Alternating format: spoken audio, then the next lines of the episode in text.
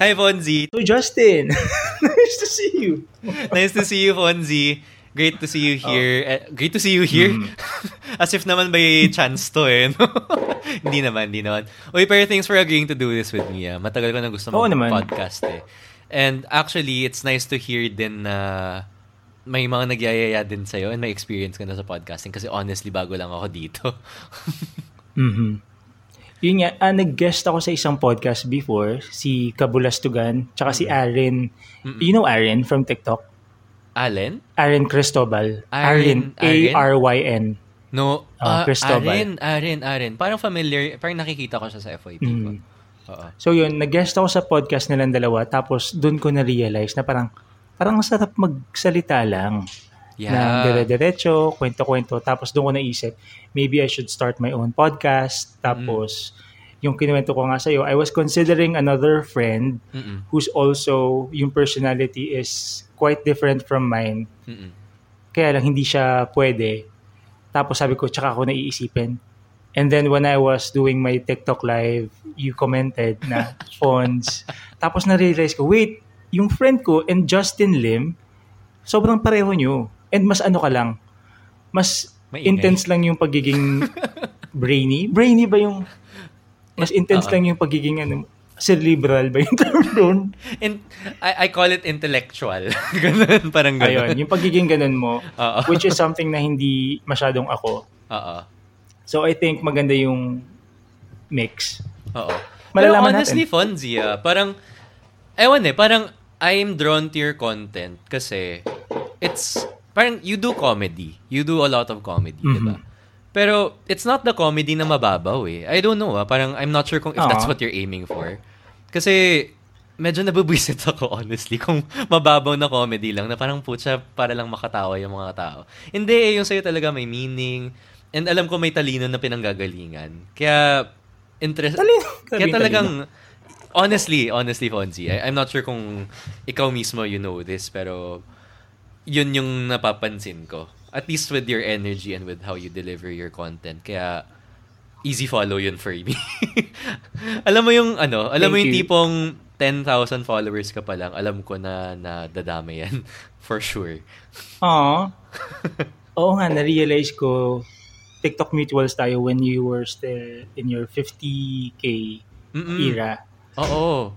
But, mm-mm. Yeah. So, and, isa ka sa mga very first mutuals ko sa TikTok. Yeah. Mm-hmm. Thank you for following me. Oo, syempre, syempre. Napansin ko rin na parang lalaki to. And I was right.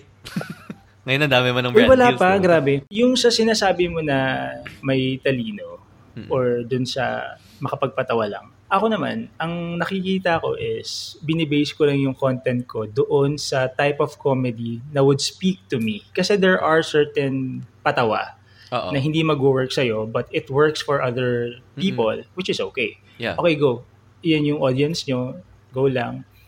May mga taong, may mga jokes or comedian or may mga punchline na nakakatawa for me. So feeling ko every time gagawa ako, pag hindi siya nakakatawa for me, pero alam ko nakakatawa for other people, yeah. parang hindi ko siya gagawin. Mm-mm. Understand. So, Super. oh, parang I'm staying true to my core. Ang arte nung core, nakakainis. I love it. I love it. hindi ako ganito magsalita. Hindi, may ganyan ka. Uy, may ganyan talaga. Embrace mo yung pagka-artist mo, pwede ba? Kasi Oo, di ba minsan, doing comedy is an art. Okay, gagawa ko ng content about something na sobrang relatable. Everyone's gonna like it. Although, ginawa ko naman yun before. Uh-oh. Tapos, easy like, easy clout, ganyan. Uh-oh. Pero for me, mas gusto ko talagang gumagawa ng content kahit hindi masyadong nagva-viral, pag mm-hmm. alam ko na parang sobrang hindi siya sobrang unique, hindi uh-huh. siya ganun pang nakikita. Uh, alam ko galing talaga siya sa tiwang. Alam mo yung term na tiwang? Uh, no. Kabaliwan, parang ganun. ah, kabaliwan. Kasi ba yung mga artist, di ba? Parang eh, may mga kanya-kanya silang kabaliwan. Parang oh, si Lady oh, Gaga, di ba? Oo. Parang follow your crazy, yung, ganun. Parang ganun. Oo, ganun. So, Uh-oh. parang feeling ko, pag nag-aano ako doon, uh, if ang panghuhugutan ko ng paggawa ng content is from my own tiwang Uh-oh. na naiintindihan ko, Uh-oh. nakakatakot minsan eh. Ipapost ko ba to? Sobrang, baka hindi na magets ng mga tao.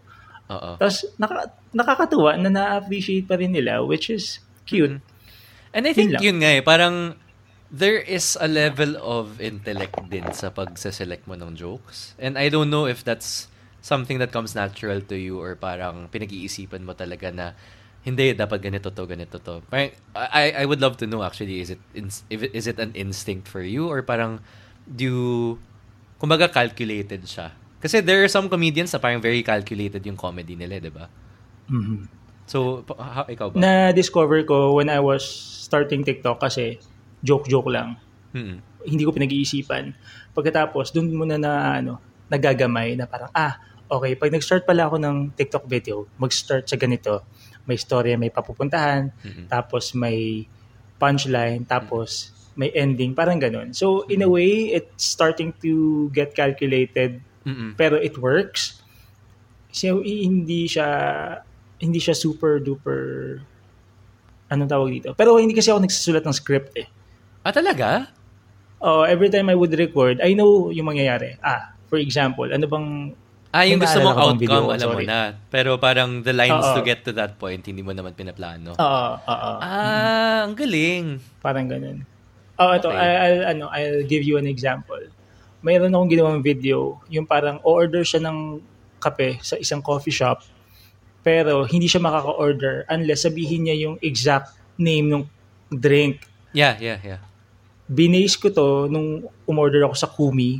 Kumi, pakisponsor niya po kami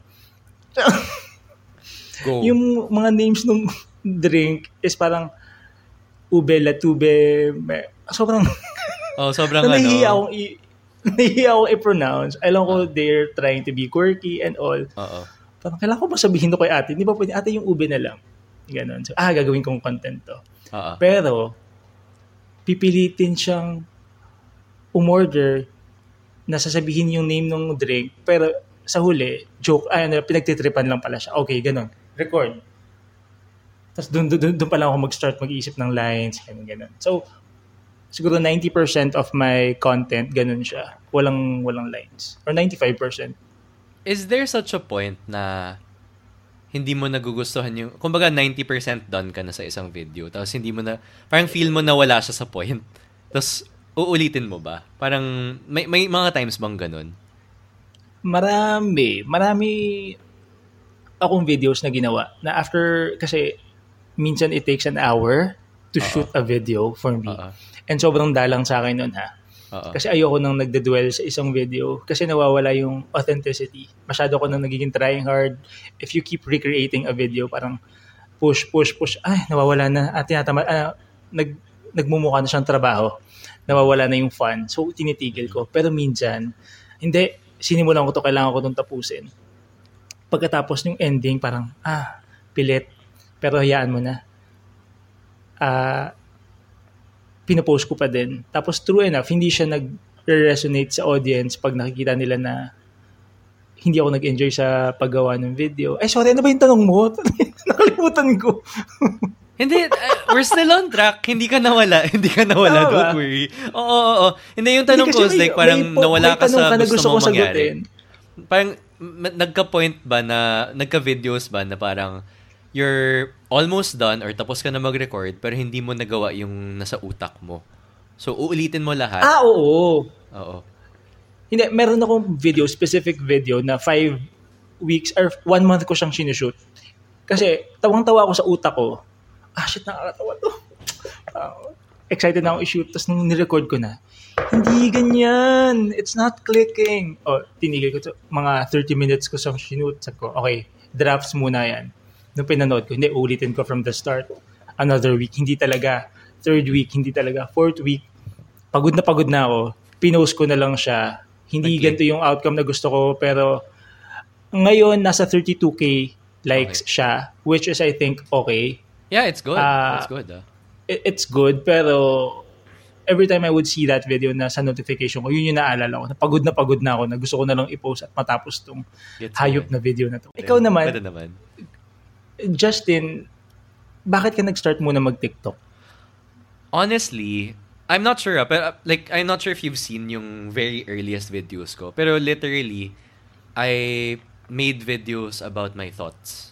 And literally, parang I just mm. wanted a place na ilalagay ko yung thoughts ko dito. So literally, one of my first um, one of my first few videos is really uh, things I learned in my 20s, uh, hmm. my view on ethics. So talagang mga uh brain shit na, oops, I, I cursed. Pero yung mga brain stuff na nangyayari sa akin na parang sabi ko, okay, I'll just make a TikTok. I'm not gonna expect anything. Tapos ito na yung maging diary ko. And then, mm-hmm. parang nangyari such a point na I think I spoke different languages again. Tapos na-pick up siya ng FYP. Tapos parang nagkaroon mm-hmm. siya ng 5,000 views. Nung, da, nung time na yun, parang, oh my God, 5,000 views. True, true, true. true. Ba?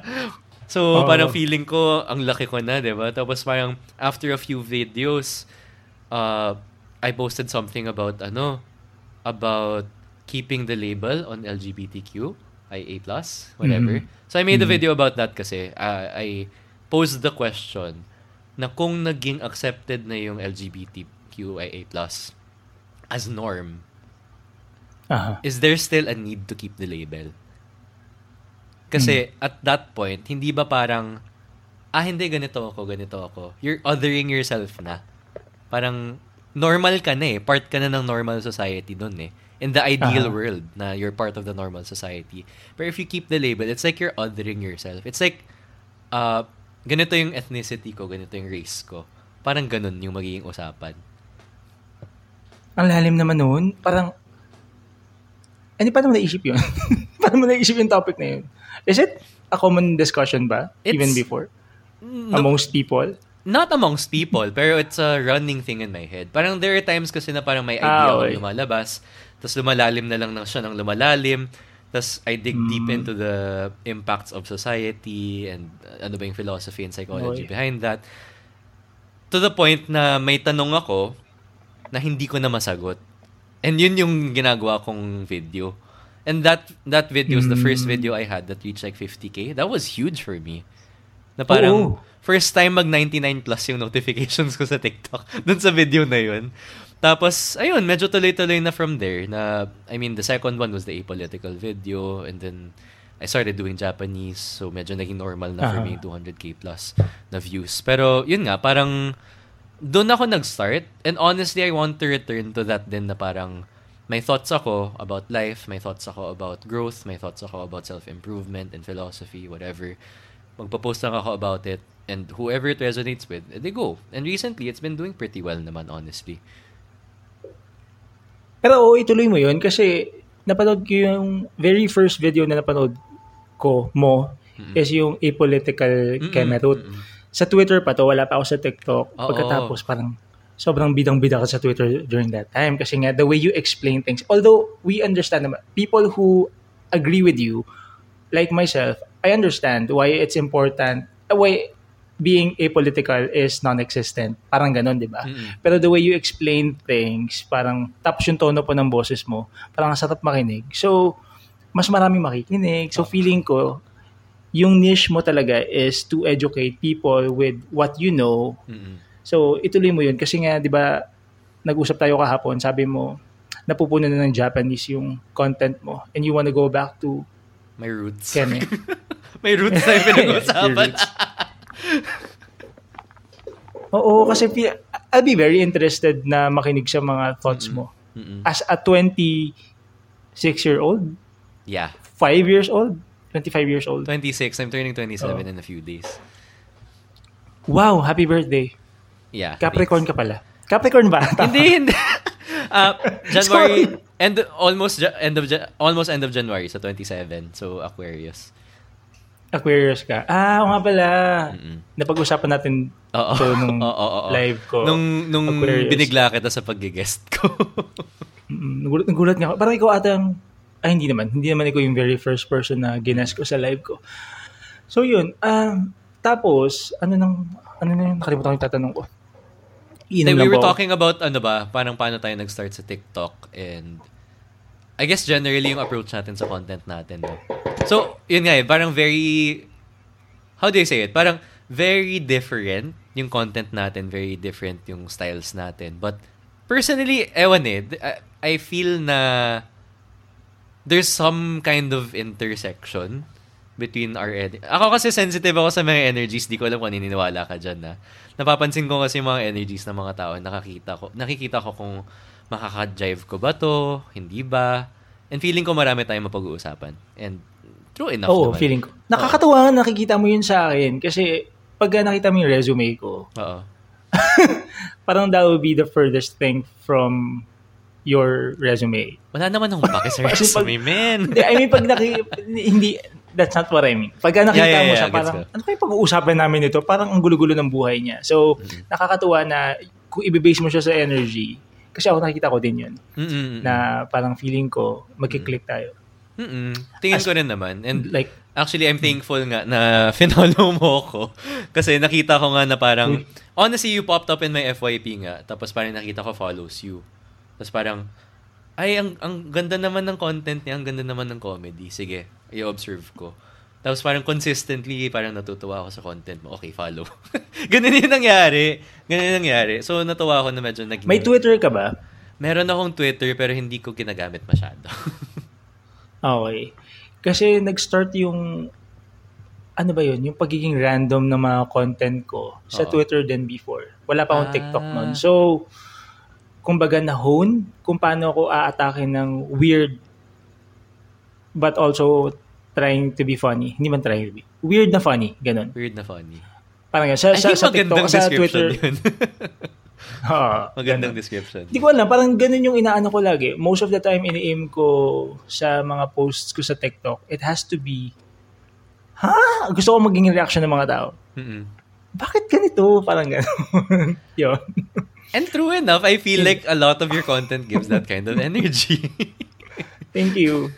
Yun yung biggest, ano, biggest achievement ko. Pag nakaka-receive ako ng mga ganong comments. Pero saan mo ba napupulot itong mga to? Napaka-random. Ah, thank God.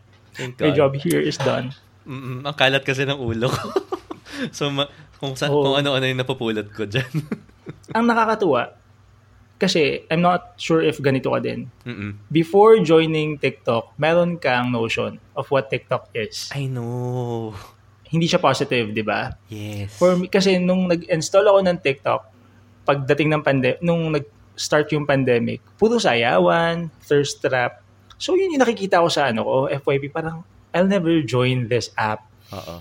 Tapos, may nag-viral na video sa Twitter. Kilala mo si Caitlyn?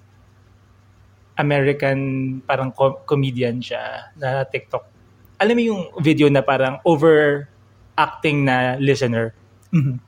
Ah, yeah, yeah, yeah, yeah, yeah, yeah, yeah. I Si see that, I see Caitlyn. Naalala mo yun? Siya. Tapos nari, doon doon yung unang nag-click sa utak ko na parang gusto kong gawin tong mga ganito. Hmm. Ginagawa rin ba to sa TikTok? Pero hindi pa ako nag-install nun. Yeah. Nung time na parang medyo wala wala na akong magawa, kailangan kong mag-TikTok.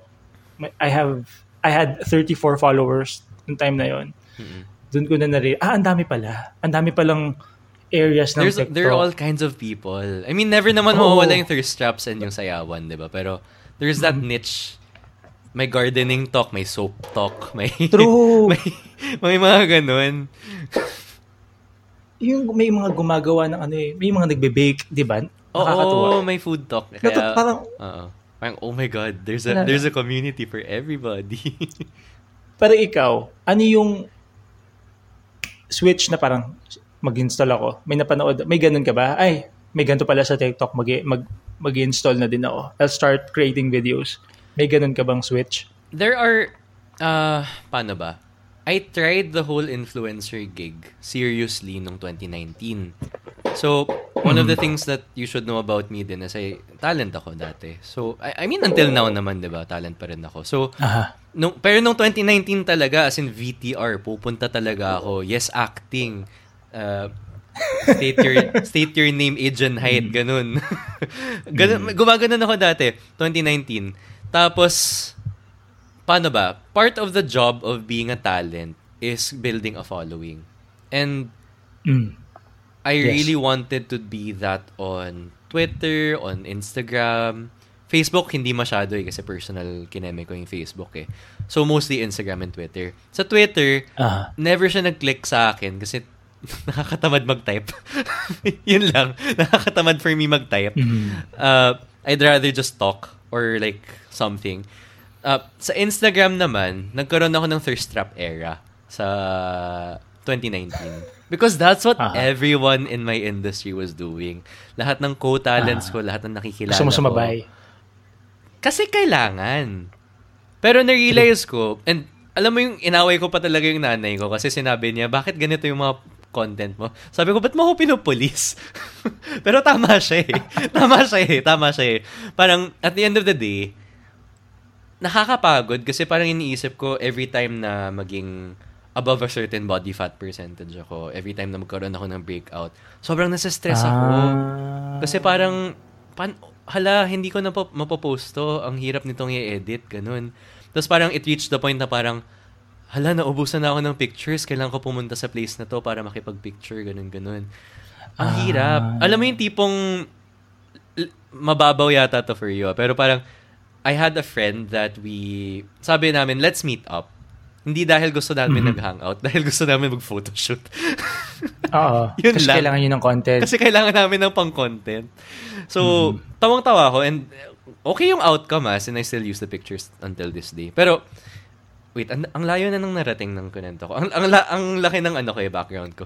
So, yun nga, I did the whole influencer thing. Napagod ako maging face. Napagod ako maging visual person. Kasi, uh, I'm more than that eh. Majority of my value as a person is in my brain and hindi mo makikita yan sa Instagram. And that was before the time Instagram introduced Instagram Reels. Yung video format. Ano no? Reels, R-E-E-L-S. Ah, oh. Parang yung TikTok nila. And nung time oh. na yun, wala, pa, wala rin yung shorts ng YouTube. Yung tipong 3-minute videos na it's mm-hmm. literally a carbon copy of TikTok eh. So, you scroll up, you scroll up. Wala pang ganun yun. So, parang naisip ko, okay siguro yung TikTok. I'll just try it out. Tapos, it's really just a place for me to put whatever's on my mind. Plus points kung gusto nila yung itsura ko. Pero that's not the point eh. Parang, I, I want people to follow me for my intellect. I want people to follow me for my life, for whatever I know, whatever I can share. So, yun yung reason ko. Uh, Well, one thing about me din kasi parang hindi ako gumagaya talaga sa mga tao. I really don't like copying people. Uh, it's not in my personality. Maganda parang yan. very uh. very independent akong tao and kung nakikita ko na ginagawa na ng ibang tao, parang medyo na-off ako na parang parang ayoko nang gawin yan. Kaya hindi ako nagte-trends. Like, lahat ng dance trends, lahat ng trends na yan, hindi ko masyadong sinasalihan ang trends lang na sinasalihan ko is if mapapakita ko yung nasa loob ng utak ko. Kung kagaya ng apolitical kineme. As in, kita ko pa lang yung video na yun, as in kakalabas lang nun sa FYP, alam ko nang sasabog yung issue na yun. So, gumawa ko agad ng video. And that's the video. Ano nga ulit pinagmula nun? Nakalimutan ko na. Uh, Parang you were responding to a video, I was I was responding to a video and I mean, I don't want to bring back kasi, I, don't want to bring it back kasi medyo traumatic experience yun for the guy, or, original guy, no? Pero, Ah, Basically, okay. it was saying, let's normalize apol being apolitical, ganun. And I was like, nung nakita ko sa FYP ko, parang, wait, what? Mm-hmm. This, people are not gonna like this. And true enough, maraming nag-stitch. I was one of them. so, inanahan ko lahat. And yun, parang yun yung nangyari. And it's it's okay. It's good. Parang I really joined kasi I wanted a video diary of sorts. And it's cool kasi it evolved mm. into so much more than that. And I'm earning not from brands. That's not really the priority now. Pero kulang, di ba? Kung may gustong mag- mag-sponsor sa akin. It's more to uh, drive people to whatever ventures I'm doing. Kasi mahilig din ako mag-business on the side. Mag ano? Mag-business on the Business? side. Ah, uh, oo nga. Oo. I'm so proud of you. Thank you. That means a lot. and I'm proud of you. Ang dami, nung, ang dami mong exposure.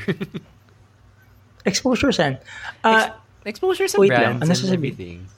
Ah, okay. Ganun pala yung term doon.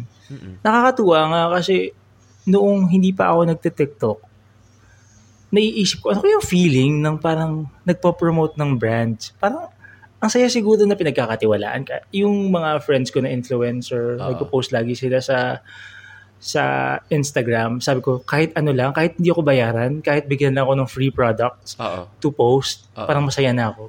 Kasi wala naman akong following sa Instagram. Uh, Gets kayo. Tapos noon, ngay- ngayon parang ano na, naging semi Business full-time work ko siya. Uh-oh. ayun, nakakatawa pagka may mga Zoom meeting, nagdi-discuss, oh my God, this is really happening. Yeah, yeah, yeah. Kasi yeah. before, yung work ko is, ako yung parang nag-iisip ng ideas for other talents. Ah, ganun. Tapos, ang weird na, oo, ako yung, ako na yung, ano, ako na yung, shit, ako yung talent. May cargo na ako. Parang follow, following ko na yung, ano, yung, yung bala mo. ano yun, oh, hindi, eh, pa, yung, yung value mo. Yung, please, yung please, Driver. tulungan niyo ako. yung driver. Yung, Pwedeng driver, yung gasolina. inaasahan. Ano yung Ah, okay, okay, okay, okay, okay. Okay, okay, okay.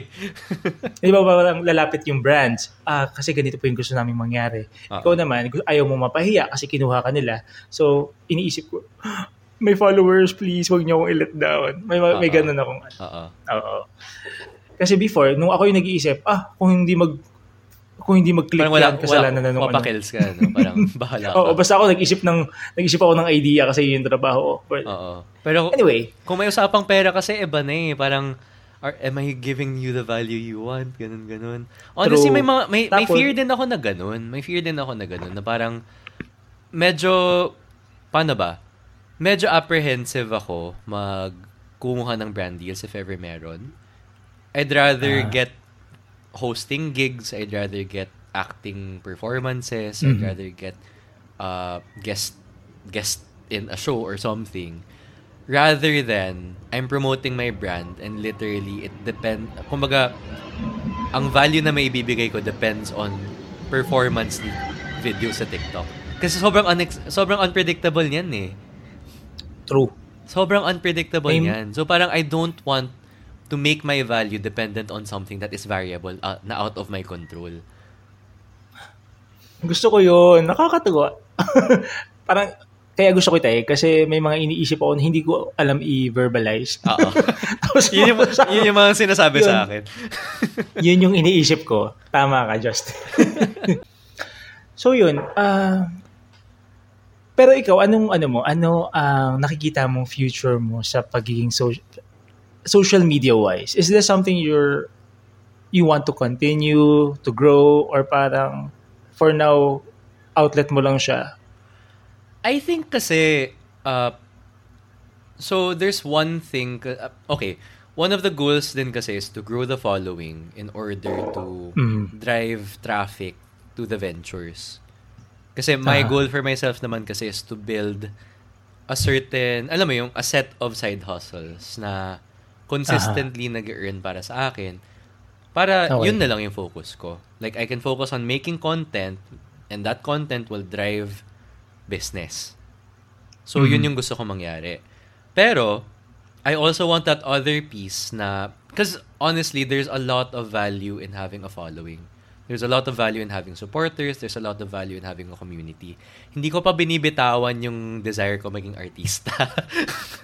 Okay. So, my my my Tama take naman. on my, my take on this kasi is like yes, I want to have a following to drive traffic into my businesses.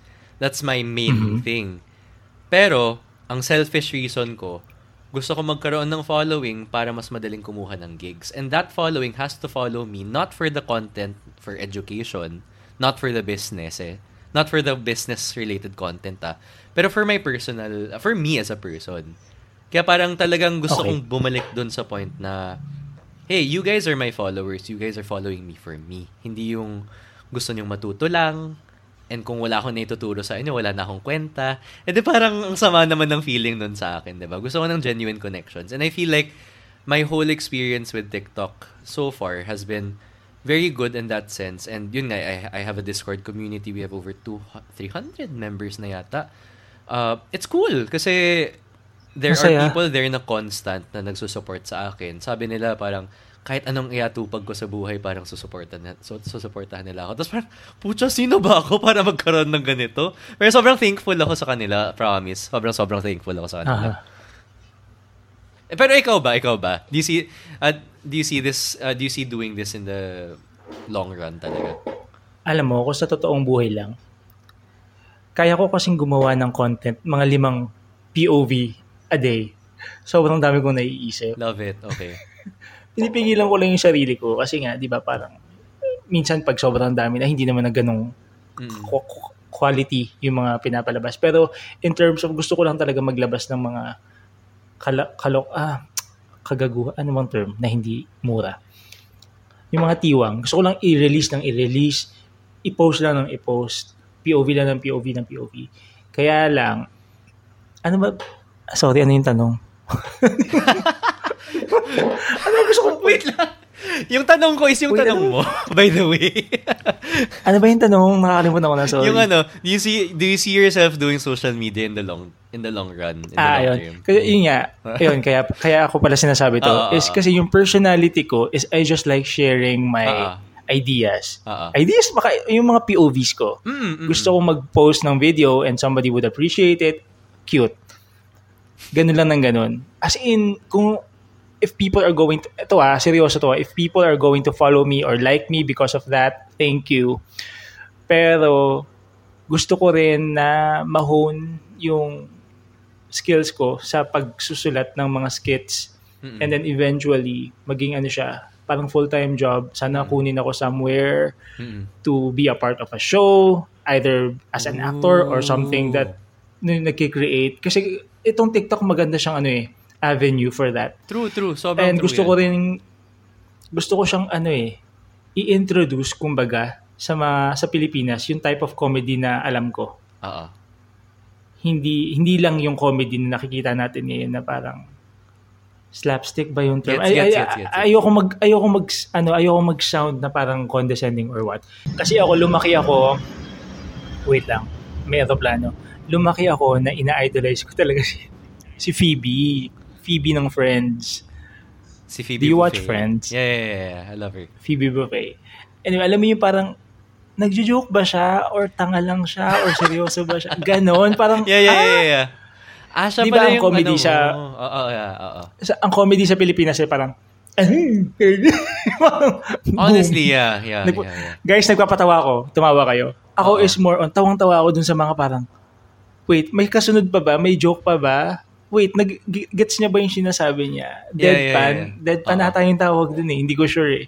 Uh-huh. Pero gustong gusto ko talaga. Eh. Tawang-tawa ako sa mga ganong klaseng tao. Same, same, same. Tapos, naano ko siya, na-absorb ko siya. Tapos, na-realize ko, ay, ganun na pala ako magpatawa. So, gusto ko i-introduce to Mm-mm. sa mga sa mga tao. Tapos natutuwa ako na may audience kasi nga mm. nag, naiintindihan or na-appreciate ng mga tao sa TikTok kahit pa paano. Although, kumpara mo din dun sa mga yung mga regular type of comedy kung saan sana yung mga Filipino ang layo ang layo ng likes and views nila true, true, which true. is good kasi nga madali nang i-absorb and we're, we're very familiar with that Uh-oh. so ito parang sa akin ang goal ko is i-introduce ko nga tong gantong gantong tipo ng Uh-oh. pagpapatawa And I feel so, naman parang the Filipino population is getting more and more educated and exposed nga to that kind of humor, no? So, I think there's a mm. really good audience for that. And if you're one of the oh. pioneers for that kind of humor, it's oh, great, diba? Hindi ko nga alam eh. Gusto ko nga makakilala pa eh. Oo. Kasi so far sa TikTok, naghahanap ko ng sino ba ka ano ko, ka Kasi katimbre ko. Oo. Oo, parang eh, naghahanap ako. So far, ah, parang wala pa ako nakikita. The closest na feeling ko, very ano ko, ka ka-close ko, pero malayo pa din, si Davao Conyo. Yeah. And Davao Conyo, eh, sobrang idol ko siya from way, way back. Ang galing niya. Nakatalinuhan ako sa kanya. Sobrang Oo. galing niya. Oo. Tapos, the, the fact, we're friends. I'm friends with him. Sa ano ah, sa social media. Kasi, nagme-message-message kami. Tapos minsan sa, sa kanya din ako humingi ng tips pagdating sa brands. Parang, how do I deal with this brand? Thank you, Philip. You're so nice. Anyway, ah, sobrang idol ko si Davao Conyo. Pero yung way ni Davao Conyo is very, ayoko, matalino talaga siya magsulat ng script eh. Magaling siya. Mm-mm. Hindi ako ganun. More on ano ako, sa, ang tawag doon? Spontaneous? Oo. Hindi, hindi, mahihirapan ako pag nagsulat ako. Hindi, hindi ko kaya. Oo. Okay. Yung pagka-scripted, yun. Pag scripted, hindi ko kaya. Ano yung term doon? In, in, Impromptu. Improvise. Improv. Improv. Improv. More on sa improv ako. Yun. Parang, Which is great ah. Which is great. Ay, ako kasi yeah, parang, very familiar ako dyan kasi, well, nanggaling ako sa teatro. So, Ah, talaga? Saan? Oh, uh, From college? Yeah, yeah, yeah. I was part of Ateneo Blue Repertory. Wait! Oo! Oh, oh. I oh used to do musical theater. oh my God. Oo. Ano ba itong kausap ko? High, ano pala to? High-end. Diyos ko naman. Ano ba? I'll go. Hindi. Uh, yung stick, uh, yung stick ko lang naman kasi with uh, musical theater is literally a, a year-long thing. Um, mm-hmm. So, yung, ito kasi yung kwento niyan, no? Parang, I entered college thinking na mas magaling ako, mas may experience, hindi naman sa magaling. Mas may experience ako sa pagsasayaw kaysa sa pag-acting. Kasi sumasayaw ako mm-hmm. nung college, anong high school. Apparently, hindi ako talented sa pagsasayaw. Pero kaya, na, kaya ko naman. Uh, uh-huh. So, I auditioned for the dance troupe. Hindi ako, hindi ako nakapasok. And like, okay. So, sige. Wala pa, wala pa akong courage mag, uh, mag-audition talaga sa teatro. Mm-hmm. And pagdating ng second year, nagka parang in-invite, uh, like, my friend lang kasi ako through other organizations na part of this theater group. Hindi siya Blue Repertory, hindi siya musical theater. Entablado siya. Parang yung socio-political theater org ng Ateneo. I love them, I love them. Sobrang smart na. Anong pangalan? Entablado? Entablado, as in yung stage in Filipino. Ah, uh, pero yun yung pangalan ng group nila? Ateneo Entablado, oo. Cute. Okay. Enta. Enta yung short nila. Anyway, may friend ako na taga-Enta na parang ginagawa nila is they, well, at that point in time, ginagawa nilang play slash with some music, yung ang Juan Tamban ni Malu Jacob. I'm not sure kung alam mo yun. Pero Hindi. basically, parang story siya. Uh, ginawa siyang play slash musical. Uh, and naghahanap sila ng marunong mag front handspring. As in literally. Front handspring? Yes. Marunong ka? Kaya ko. Kaya ko. So, okay. at that point in time, parang alam kasi ng friend ko na medyo maliksi akong tao. basically. So, niyaya niya akong sumali doon. Tapos parang sabi ko, ah, okay. Hindi ako, wala pa akong experience sa teatro ah, pero okay lang, okay lang. Kailangan mo lang sumigaw ng ibang mga lines being ensemble. Tapos mag front handspring mm-hmm. ka lang sa isang number. Yun lang yung gagawin mo buong show. Tapos sabi ko, ah, okay, sige, sumali ako. I loved it. I loved it oh. so much na... Yung energy. Yeah. And alam mo parang, there's nothing like dressing room banter after uh, during rehearsals, before shows, after shows.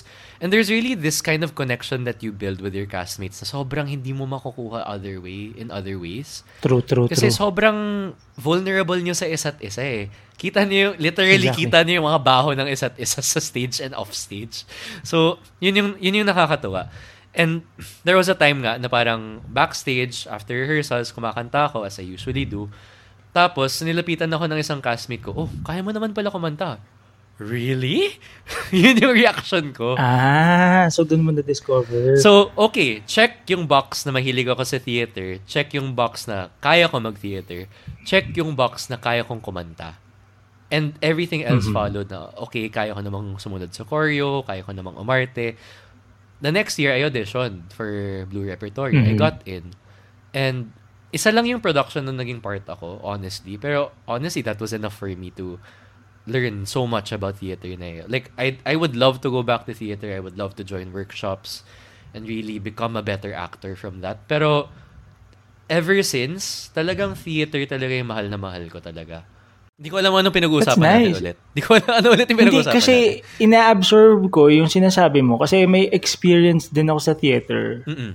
Pero, hindi siya super legit theater. Pero nagigets ko yung vulnerability with co-actors. Guys, if you're listening to this, i-assume ko na na makikinig kayo. If you have passion for performing, regardless if it's dancing, acting, subukan singing. nyo lang. subukan, oh my God, girl, subukan nyo. Yung ano, yung energy from sa backstage. Oo. Alam niyo yun. Tapos, when you're on stage, tapos performing, pouring your soul, to the audience, camera camera, iba siya. Na, na ano, bigla, bigla lang akong naalala kasi kinukwento mo. Oo. So yun, nakakatuwa na dun mo na-discover na may may talent ka pala for the three. Singing, dancing, acting. Oo. Medyo. Teka lang, bakit hindi ka nag-ano? Bakit hindi ka nag-acting content sa TikTok? Honestly, I would love to. Now that I have this mm-hmm. microphone. Ako kasi, ayokong nag ewan na, parang very sensitive ako sa sound. So, ayokong kumanta, ayokong umarte, napangit yung audio ko. ah, since may microphone ka na, this is this going is to opening. be part of your next. Okay, that's nice. Oo.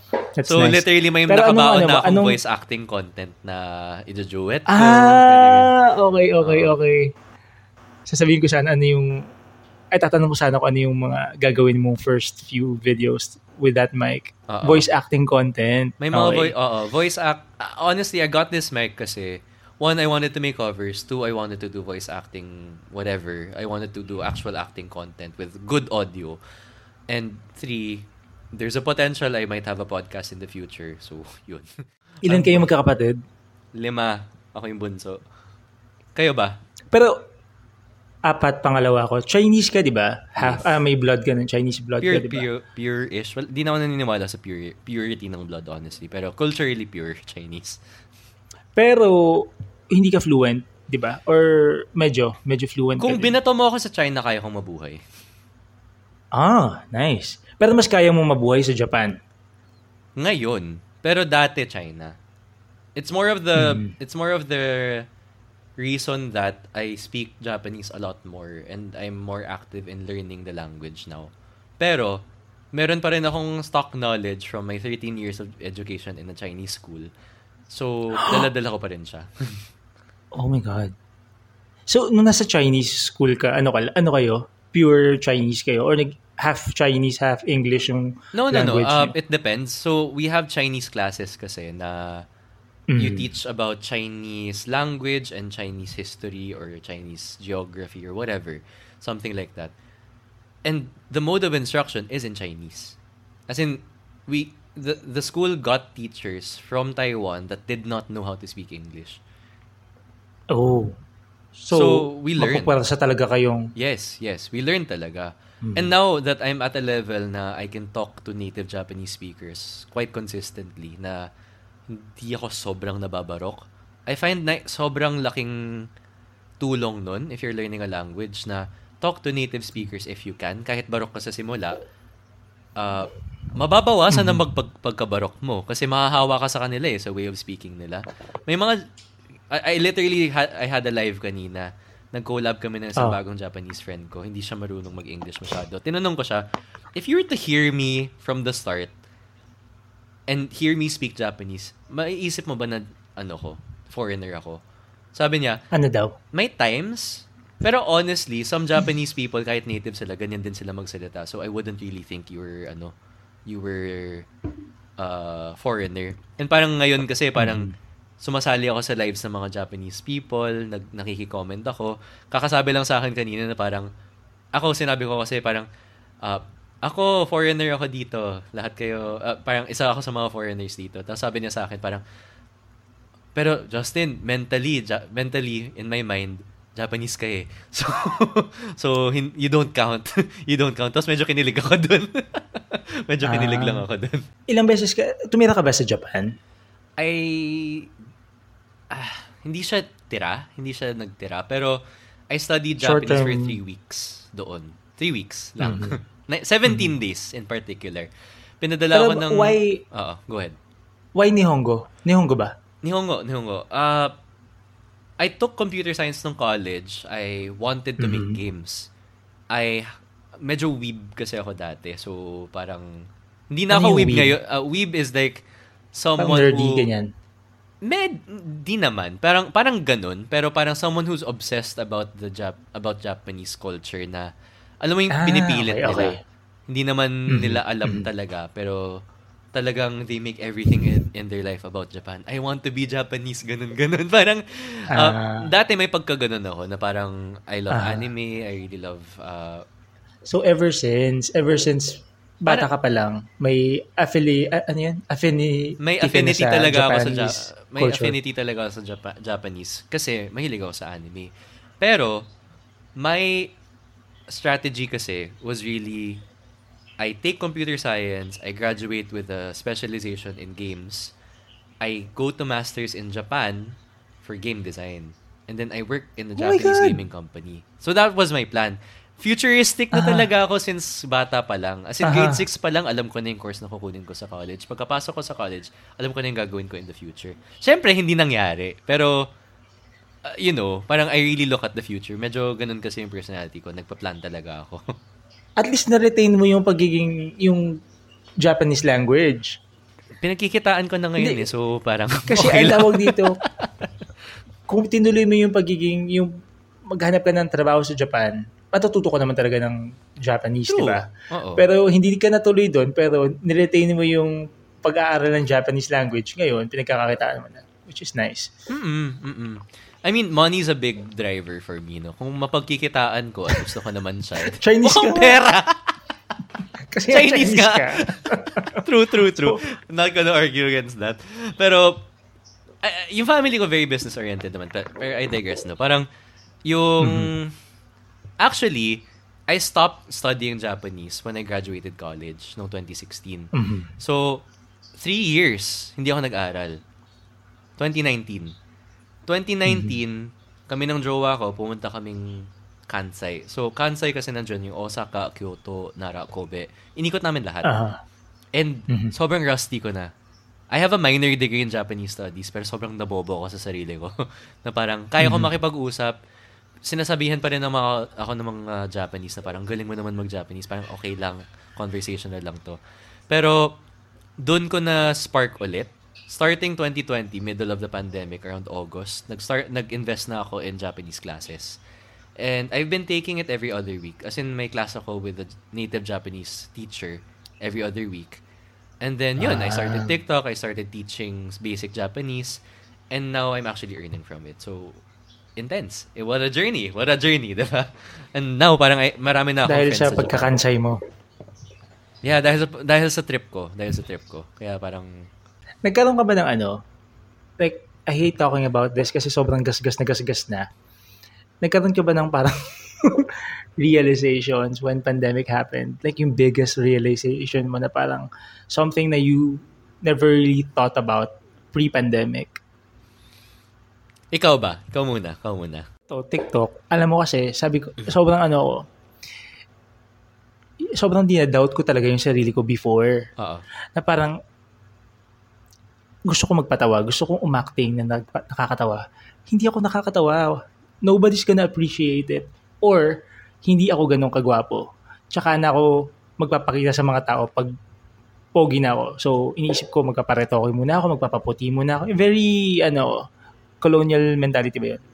Yeah. Uh-huh. Yung feeling, yung ang mindset ko, gwapo lang pagkamukha ni James Reed. Parang ganun. Yeah, so, tsaka na, hindi, hindi ko i-expose muna yung sarili ko pag hindi ako magaling, hindi ako gwapo. Pagkatapos, nung nagpa, nagkaroon, there was a time na nagpaano ako. Alam mo yung cards? This is something you're interested in. Yung mga cards. Tarot. Astrological. Tarot. Yeah. May sinabi lang yung tarot card, yung friend ko. Sabi niya, whatever you have right now, it's enough. Do it. Do I it, love do it. it, do it. I love it. Parang, sabi, yun yung sinabi niya. Tapos yun agad yung pumasok sa isip ko, parang, i- i-chase ko na ba yung dream na yun? Or yung parang, should I be okay with this? Ito? And yung talent. Tapos, yun nga, I started TikTok. Tapos yung response and yung reception ng mga tao, gusto nila ako, na-appreciate nila ako. Parang never kong na-imagine na i-expose ko yung the way, kung ano yung nakikita nyo right. sa TikTok, hindi ko gagawin yan before kasi sobrang ano ko, ay, pangit ako, hindi ako magaling. Anong tawag sa complex na yun? Inferiority complex. Anyway, basta. Meron kang inner saboteur. Kasi, true. Very rupo. Uh, very, yeah, yeah, yeah. kasi iniisip ko, ay, hindi ako ma-appreciate ng mga tao kasi hindi ako, hindi ko kamukha sila. Ay, hindi ako napapangitan sa sarili ko, pero hindi artista level. Yes. And sayang lang, sayang lang na nag, pinagmumukha kong tanga yung sarili ko in front of people tapos, tapos walang nakaka-appreciate. Mm. Tapos, nung I started to feel okay with how I look, how I act, how I sound, tanggap, I'm still in the process pala of accepting myself fully. okay. Pero, nandun na, nandun na ako. Parang, okay, shit, for the longest time, I've been waiting for the right moment yung ano lang pala, yung pagka-desperado ko during the pandemic. I'll tell you about the story uh, some other time. Pero yeah. I had to create a TikTok. Tapos kailangan ko lang lakasan yung loob ko and be okay kung ano yung magiging response ng mga tao. Yun parang, shit, okay pala ako. Mm. Yun lang. Yun yung, in short, ang na-realize ko po, okay ako. And I'm happy you did. I'm happy you did. Kasi oh, katuwa nga eh. There's a lot to appreciate about you, honestly, Fonzie. There's a lot. There's really a lot. Kaya, you. yun, parang, I'm, I'm glad na Sorry, nakita uh, na rin yun. Just to add, I think a part of it is being a Virgo. Di mga Virgo So, in my head, sobrang, ano ko, perfectionist ano ka. Perfectionist. Parang, pag yung, yung first few times na nag-upload ako ng video sa TikTok, ew, no, bakit ganyan, bakit ganyan gumalaw yung bibig ko? Bakit yung mata ko gumaganon? Gets. Bakit ang tining ng boses ko nung sinabi ko yung word na yun? Delete, Gets. delete, delete. Tapos ngayon parang, wala na akong pakialam. Go. Mm-hmm. Kung ano yung masaya ko. Yun. Mm-hmm. That's one thing that I had to let go. Yeah. So, go. Ikaw, ano yung na, na ano mo? One thing na na-realize mo? I mean, According TikTok tanong as- pa sagutin mo. TikTok aside, no, parang na-realize ko na I can do anything I want. to put anything it very simply, kahit anything mm. I set my mind to, I can probably do and do well. Career-wise, sabi ko, okay, my business did not do well.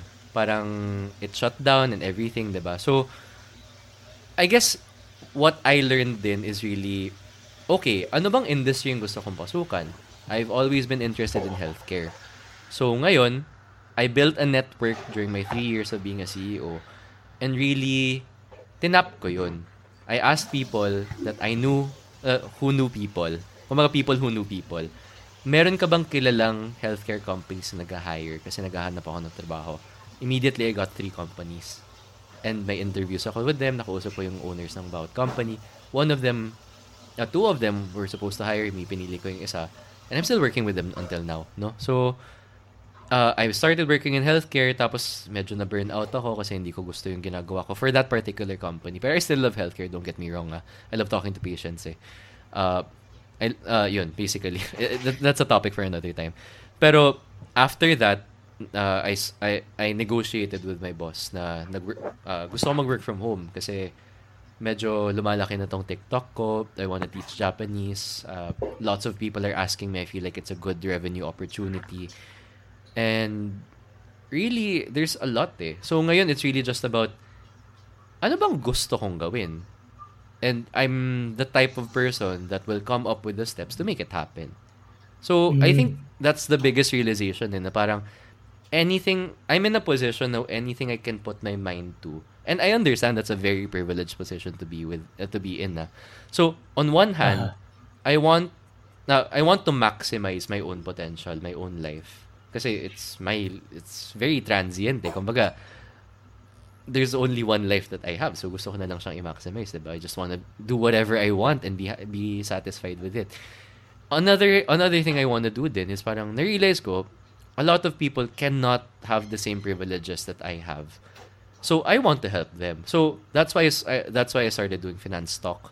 That's why I started doing uh, I want to do financial consulting in the future maybe put up an NGO. That's one of my big hairy goals no, na parang I want to teach people on financial literacy kasi honestly there's a lot of people that don't know how to manage money. and that's Me. A, and honestly, nanggaling din ako dyan. Nanggaling din ako dyan nung 2019. Kaya parang uh-huh. sobrang stressful ng life kung hindi mo alam kung may pera ka pa ba or wala. uh, so ngayon, yung pag manage mo ng finances mo, would you say na mas umayos yung buhay mo? Yes. Yes. Hmm. Sobra. Christmas, uh, Christmas last year, so literally a few weeks ago, nagawa ko na yung annual plan ko. So, I know every every single thing that I'm going to spend for this year na. Lahat naka-budget na. Every month. So... Grabe. napakalayo siya. napakalayo siya pagkatao ko. Nakakaloka.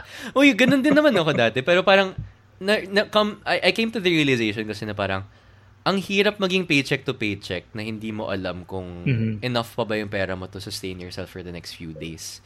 So, mm-hmm. finance is something that is predictable. Behavior is something that's predictable. And I think basta maging aware ka sa behaviors mo, okay lang naman gumastos eh. Okay lang naman magwa- magwalwal, okay lang naman ma- mag-spend sa kahit ano-ano. Basta, alam mo yung pinanggagastosan mo. Basta, budgeted siya. At hindi mo kinakain yung pangrenta mo. hindi mo kinakain yung pangkain mo the next few weeks. And I think it's really just about that. Eh. You really have to figure out, ano ba yung division ng pera ko? And paano ko siya magagamit? And there's this one piece of the pie na ako bahala. Yun na yung chaotic desires ko na gusto kong mabudol sa Shopee, ganun. Go! Go for mm. that. Pero everything else needs to be structured kasi hindi naman hindi ka naman papakinggan ng landlord mo na parang ah hindi ako makakabayad ng renta kasi nabudol ako to this month. Wala namang ganun, 'di ba? So, ganun, parang ayoko ayoko na kasing ma-stress. And when I came to that realization, sinimulan ko na talaga. And buti na lang kasi nagsara yung company ko, I got into like 500,000 pesos of debt, which is a lot ah. And parang it took me... Grabe, 26 ka pa, 25 ka pa lang. I know! I know! But I mean, as of August of last year, wala na akong utang. And it's because I know how... I, Grabe, I sobrang galing mo ha. Sobrang galing mo ha. Mabayaran mo yun? Agad-agad?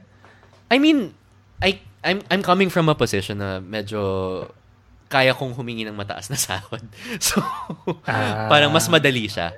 Parang maraming magsasabi sa akin na parang, madali lang magbayad ng utang kasi ma- kung malaki naman yung kinikita mo. Pero parang honestly, kahit malaki yung kinikita mo, hindi kung hindi ka marunong mag-manage, gagastusin mo rin yun eh. kung hindi mo alam naman, kung paano i-allocate.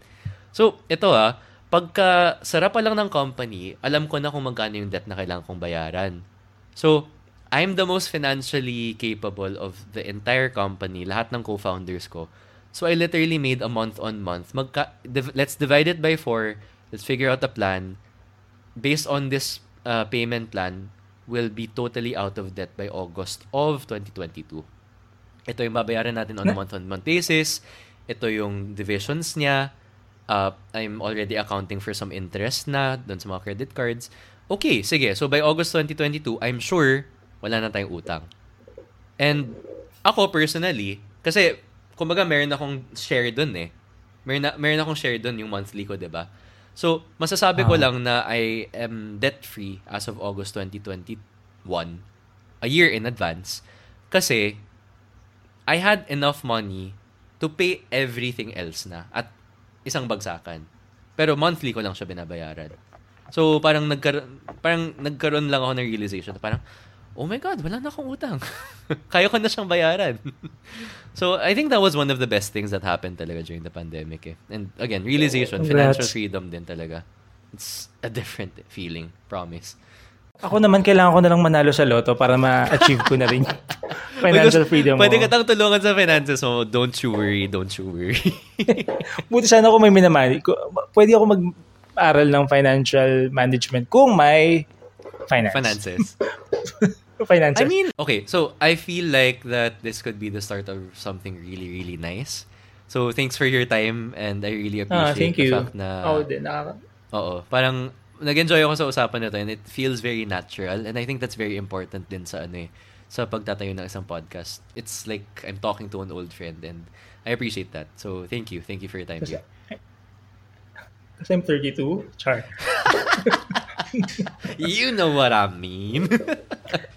Pero yun, uh, salamat din, Justin.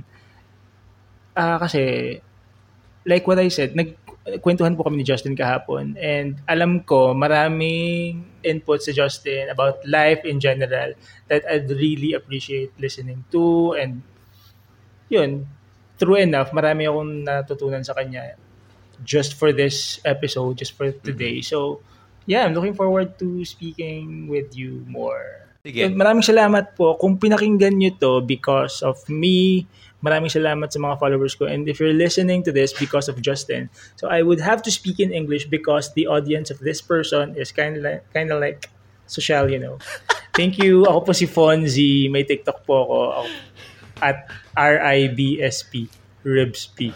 thank you for whoever's watching or listening to this. We're not really sure if it's going to be on video or on audio lang.